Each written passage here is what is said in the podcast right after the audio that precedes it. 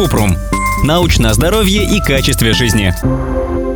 Почему нельзя трясти младенца? Бывает, что ребенок плачет. Родитель его долго-долго успокаивает, качает, баюкает, но это не помогает. И родитель уже не может сдерживаться и от раздражения и усталости сильно трясет младенца. Он его не бьет и не хочет навредить, но в итоге это порой приводит к серьезной угрозе для здоровья ребенка – синдрому тряски младенца.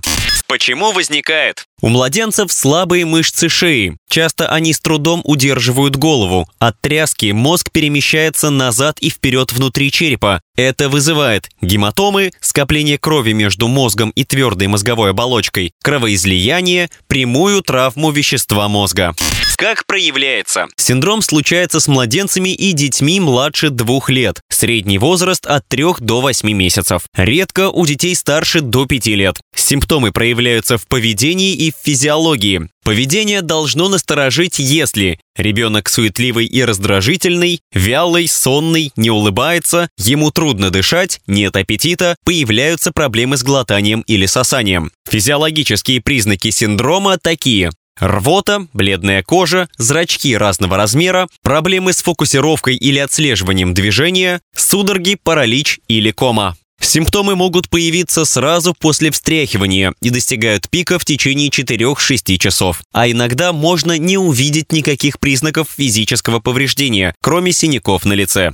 Чем опасно? Часто приводит к необратимому повреждению мозга, а иногда и к смерти. У выживших младенцев могут наблюдаться плохое зрение, потеря зрения и слуха, судороги, задержка психомоторного развития, проблемы с речью и обучением, памятью и вниманием, церебральный паралич, слабость или проблемы с движением рук и ног.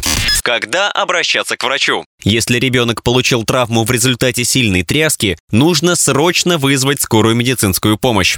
Как предотвратить? Очевидный совет в том, что если ребенок плачет, то нужно его покачать, спеть ему, погулять с коляской или проверить, не заболел ли он, не хочет ли есть и не пора ли сменить подгузник. Официальные источники дают еще такие советы. Никогда не трясите ребенка в игре или гневе. Не держать малыша на руках во время ссоры. Если злитесь на ребенка, положите его в безопасное место и уйдите, чтобы он успокоился, но проверяйте каждые 5-10 минут. Попробовать успокоиться, например, позвонить кому-нибудь, кто сможет поддержать. Попросить родственника, чтобы он пришел и остался с ребенком, если вы чувствуете себя раздраженным. Обратиться к психологу и посещать занятия для родителей. Попробуем эти советы перенести в реальность. Вряд ли родитель, который готов разрыдаться от усталости и злости, возьмет телефон, найдет номер службы психологической поддержки и поговорит со специалистом. Поэтому задача подстраховаться заранее. Если родитель чувствует, что начинает раздражаться, нужно сразу положить ребенка в кровать и найти способы выпустить злость, без вреда для себя и ребенка.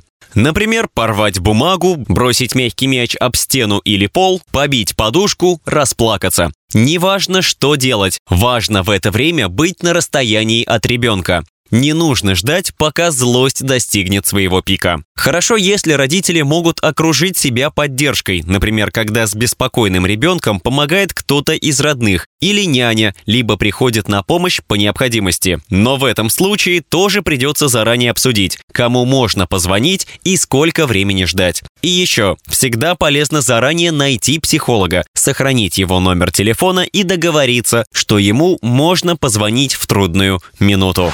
Ссылки на источники в описании подкаста. Подписывайтесь на подкаст Купрум, ставьте звездочки, оставляйте комментарии и заглядывайте на наш сайт kuprum.media. Еще больше проверенной медицины в нашем подкасте без шапки. Врачи и ученые, которым мы доверяем, отвечают на самые каверзные вопросы о здоровье. До встречи!